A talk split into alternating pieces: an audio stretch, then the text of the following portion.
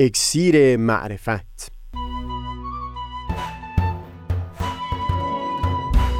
مروری بر مزامین کتاب ایقان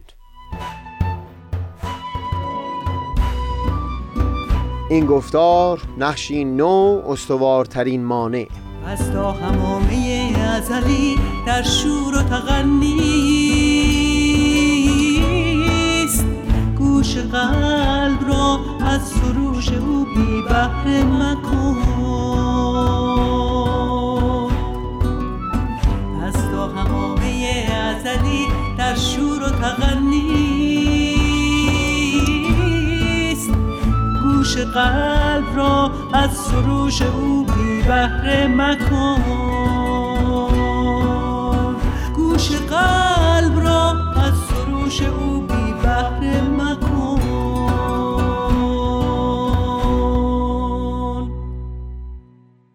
دوستان سئیل کمالی هستم. در خاتمه بحث پیرامون سومین نقش دین. این گفتگو را آغاز کردیم که متون آین بهایی چگونه کوشیدند تا دایره وحدت و یگانگی رو در این روزگار وسعت ببخشند.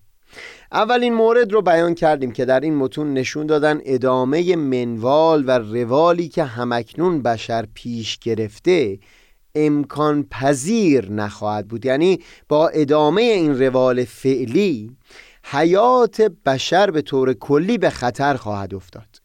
دیگه اینکه با ادامه روال فعلی جهان مشکلات کلان بشر هرگز حل نخواهند شد. این مواردی که بیان کردم به اصطلاح فنی هر دو پراگماتیک هستند. یعنی صرف نظر از اینکه باورها و ذهنیت‌های فعلی بشر حقیقتی داشته باشند یا نداشته باشند. بیان می کنند که نتیجه مطلوبی رو پدید نخواهند آورد برای جامعه بشری. منتها در بیانات دیگری در متون آین بهایی از این فراتر میرن. دیگه بحث این نیست که این روال و منوال و این ذهنیت ها و باورها نتیجه مطلوب پدید نمیارن بلکه نشون میدن که دایره های تنگتر وحدت و یگانگی از اساس غیر علمی و وهمی هستند. بیان می کنند که مفهوم نژاد هیچ اساسی در علم نداره و همه نوع انسان به حقیقت یک نوع بیش نیست. تعبیر وحدت عالم انسانی هم در واقع به این معنی بوده که افراد عمیقا به این باور برسند که نوع انسان یکی بیش نیست. بهتر بگم وحدت در اینجا به این معنی به کار نرفته که ما جامعه بشری کاری بکنیم تا عالم انسانی یکی بشه به یگانگی برسه.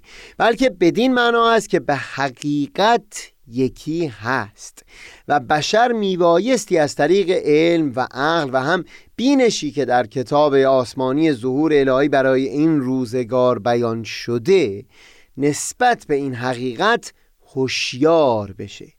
خلاصه اینکه یکی از روش ها که متون آینه بهایی تلاش داشتن بشر رو به سمت وسیعتر کردن دایره یگانگی سوق بدن.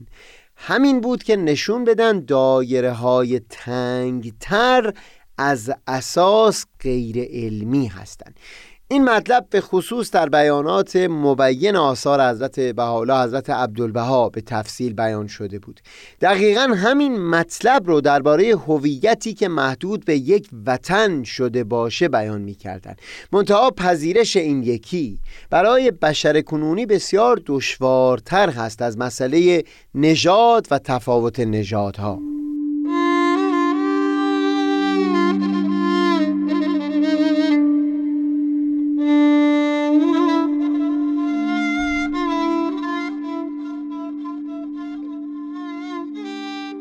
در نیمه دوم قرن بیستم و هم به خصوص در دو سه دهه گذشته مسئله ملیگرایی ناسیونالیسم به طور جدی در بحث‌های آکادمیک پی گرفته شده.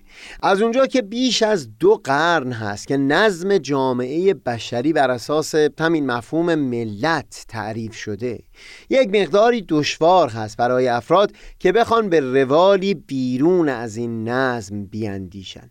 بسیاری وقتها ما حتی این رو تجربه کردیم که اگر یک نسل با یک ذهنیت خاص رشد کرده باشه این تصور در اونها پدید میاد که همون نحوه زندگی نحوه طبیعی هست و بیرون از اون چیزی نمی‌تونه باشه. اگر این چنینه پروازه این که در این دو قرن و نیم از عمر جامعه بشری چندین نسل در این نظم جهانی زندگی کرده باشند سبب میشه که غیر از اون رو یک قدری غیر طبیعی حساب بکنه در دوران امپراتوری ها که چندین هزار سال از عمر جامعه بشری با اون تجربه سپری شده افرادی با فرهنگ های مختلف، زبان ها، قومیت ها و ادیان مختلف در یک منطقه جغرافیایی با مرزهای نسبتاً تغییر پذیر زندگی می کردن. حکومت اگر مناطقی رو تصرف کرده بود تمام چیزی که انتظار داشت یکی خراج یا مالیات از ساکنین اون منطقه بود و یکی هم در اختیار گذاشتن سرباز در زمانهایی که جنگی پیش می اومد و نیاز به نیرو بود به جز برخی موارد استثنایی در طول تاریخ که اونها هم بیشتر مربوط به قرنهای نزدیکتر به ما هستند. حکومت ها در امور داخلی فرهنگ های مختلف دخالت چندانی نداشتند.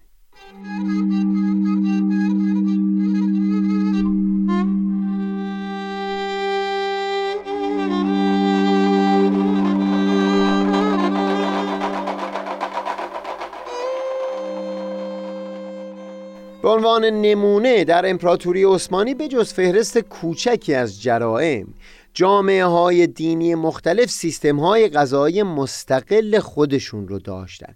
برای جمع مالیات هم حکومت توان چندانی نداشت که بخواد وارد زندگی خصوصی خانواده ها بشه و ملزم بود یک مبلغ تخمینی رو از حاکم منطقه بگیره. اون حاکم هم در اون یک سال دوران حاکمیتش کوشش می‌کرد چیزی بیشتر از همون مبلغ رو از مردم دریافت بکنه تا بتونه سودی در دوران حاکمیت نصیبش شده باشه.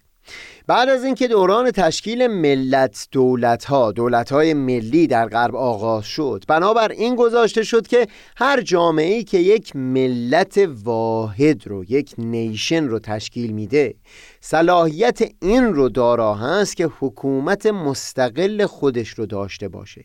اینکه تعریف ملت واحد چه هست؟ این دشواری های بسیاری پدید آورد و خونهای بسیار بسیار زیادی برای به وجود آوردن این ملت های واحد بر زمین ریخته شد. متر و معیار مشخصی وجود نداشت برای تعیین این ملت های واحد. بگذارید همین نمونه ایران خودمون رو مثال بزنیم برای اینکه نشون بدیم چقدر دشوار و بلکه غیر ممکن هست تعیین یک ملت واحد.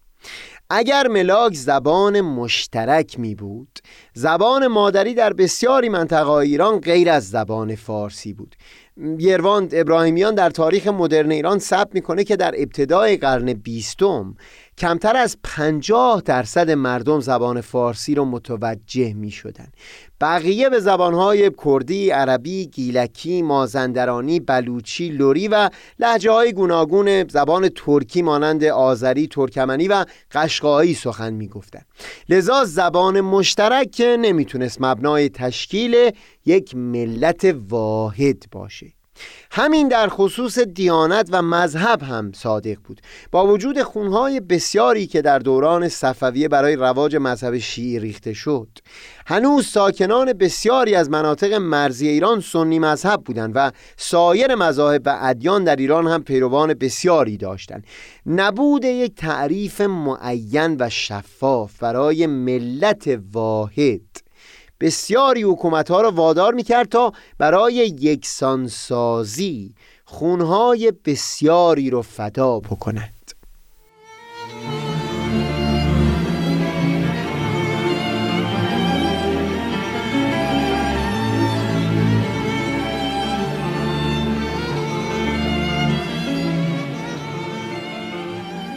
در این دورانی که مورد صحبت ماست یعنی دوران ملت دولت ها دولت های ملی تشکیل یک حکومت مشروعیتش رو از همون مفهوم ملت واحد می گرفت هر ملت واحدی صلاحیت این رو می داشت که دارای حکومت مستقل باشه. از اون سو مختصرا بیان کردیم و در ادامه هم خواهیم گفت که مفهوم ملت واحد به حقیقت یک افسانه بود. امکان تعیین حدود یک همچون مفهومی نبود. همین بود که ابتدا حکومت ها تشکیل می شدند و بعد به دنبال محوری میگشتن تا حول اون محور یک هویت واحد رو با زور و تحمیل پدید بیارن به عنوان مثال دکتر هاکان یاووز رئیس دانشکده علوم سیاسی در دانشگاه یوتا. این رو در کتابای خودش توضیح میده که در کشور ترکیه تأکید بر ترک بودن محور اساسی بود. منتها آین اسلام هم بخش ضروری این هویت به حساب می اومد فردی ممکن بود به زبان ترکی سخن بگه اما چون در خانواده غیر مسلمان به دنیا آمده بود او رو ترک به حساب نمی آوردن. حتی سیاستمداران کشورهای منطقه بالکان جامعه مسلمان ساکن در کشورهای خودشون رو که زبانشون ترکی نبود رو هم با عنوان ترک و مثلا ترک های سربستان توصیف می‌کردن. از اون سو کردهای ساکن ترکیه هرچند مسلمان بودن اما به خاطر اینکه خودشون رو ترک به حساب نمی آوردن برای تشکیل اون ملت واحد مشکل ساز می شدن. همین بود که برخی سیاستمداران ترکیه تلاش می‌کردن جمعیت کردها رو به عنوان ترک های کوهستان نشین توصیف بکنن این که بیان کردم فقط مشکل ترکیه نبود. من فقط نمونه ای رو بیان کردم تا نشون بدم زیر فشار نظم جدید جهانی. حکومت هایی که به قدرت رسیده بودن برای اینکه این ملت واحد رو بسازن یا خونهای فراوانی رو بر زمین ریختن یا جمعیت های زیادی رو از منطقه بیرون کردن و یا اونها رو تحت فشارهای شدید قرار دادن تا خودشون رو با اون تصویر ملت واحد همساز بکنن.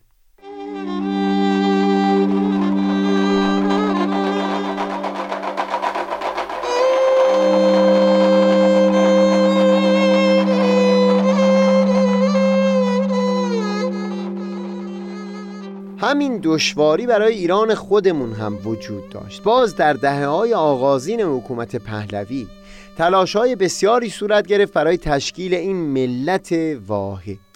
و باز مشابه ترکیه در اینجا هم زبان فارسی در کنار مذهب شیعه دو عنصر مهم این ملت واحد رو تشکیل می‌دادند. محمد توکلی ترقی از دانشگاه تورنتو در مقاله این رو به خوبی وارسی می کرد که چرا در همین دهه های آغازین و به خصوص بعد از سال 1320 اندیشمندانی در ایران که هیچ هم افراد مذهبی نبودند علیه آین بهایی مطالبی می نوشتن موزل برای اونها باز همین بود که جامعه بهایی با اون تصویر یکسانی که قرار بود از این ملت واحد ساخته بشه مطابق نبود. خصوصا در این دوران بود که مقاله و کتاب ها علیه آین بهایی جامعه بهایی رو به عنوان جاسوس روس و انگلیس یا بعدها اسرائیل و آمریکا توصیف می‌کرد در رساله هایی که تا پیش از این دوران علیه دیانت بهایی نوشته شده بود حمله ها همه به طور مستقیم متوجه عقاید و تعالیم در آین بهایی بود و هرگز اونها رو جاسوس کشورهای بیگانه تصویر نمی کردن. تنها در این دورانی که تلاش شده بود برای اینکه تصویر این ملت واحد پدید بیاد همچو اتهاماتی بر جامعه بهایی وارد می شد نظر به اینکه جامعه بهایی با یک بخش از اون هویت یعنی عضویت در مذهب شیعه همساز نمی بود ولی در عین حال بزرگترین اقلیت غیر مسلمان در ایران را هم تشکیل می‌داد.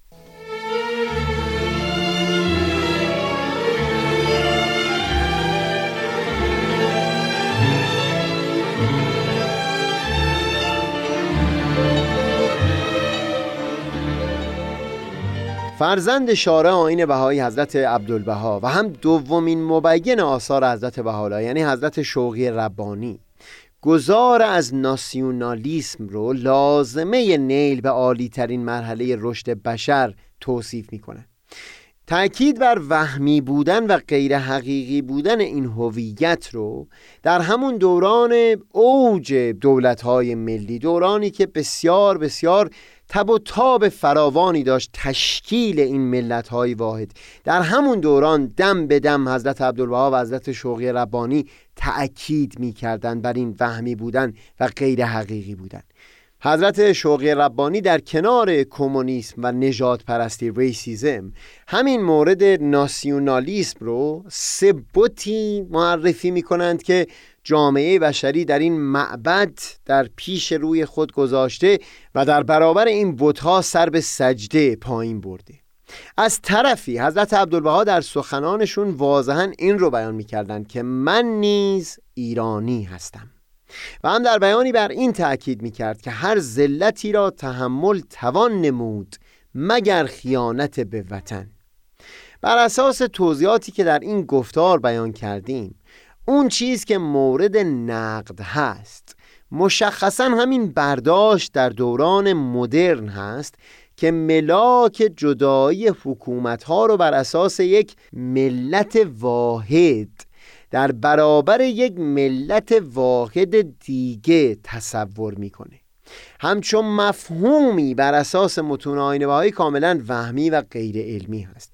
تتبعی در متون آکادمی که معاصر هم این رو به وضوح نشان میده که تقریبا هیچ محققی نیست که امروز به وجود ملت واحد نیشن قبل از دوران ملت دولت ها به اون صورتی که در آغاز دوران تشکیل دولت های ملی تبلیغ می شده باور داشته باشه. یعنی باور به ملت واحدی که هوشیاری سیاسی داشته و خودشون رو در طول قرنها به عنوان یک واحد مستقل از بقیه با مرزهای مشخص شناخته باشند.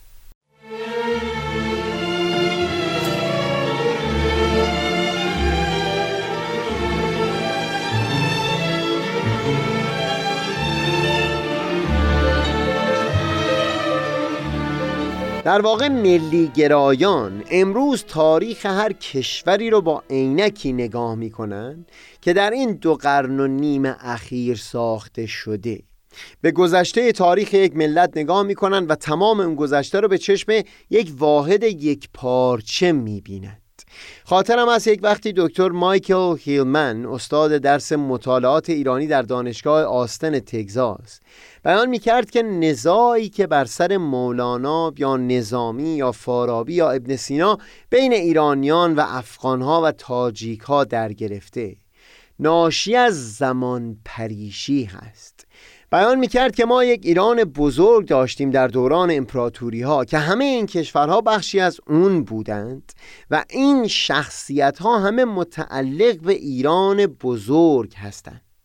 این که در دوران تشکیل دولتهای ملی ما بر سر نامهایی که متعلق به اون ایران بزرگ بوده جدال و نظام می کنیم در واقع ناشی از نگاه از پس پشت عینک هایی هست که هیچ ربطی به اون دوران نداره. این چند گفتار بیان این بود که سومین نقش دین وسیعتر کردن دایره وحدت و یگانگی بود. به عنوان پیامبر الهی برای این دوره از تاریخ زندگی بشر. حضرت بهاءالله و مبینین آثار ایشون کوشیدند تا موانعی که بر سر راه عالی ترین درجه وحدت وجود داشته رو از میان برداره در خصوص وهمی بودن مفهوم نژاد و اساس غیر علمی نژاد پرستی در گفتار پیشین بیان مطلب کردیم. امروز هم پیرامون ملیگرایی و نقدی که در متون بهایی به محدود کردن هویت انسان به مفهوم ملت واحد وارد شده سخن گفتیم. بگذارید دنباله سخن رو در گفتار بعدی پی بگیریم. منم آفتاب بینش و دریای دانش. منم آفتاب دریای دانش.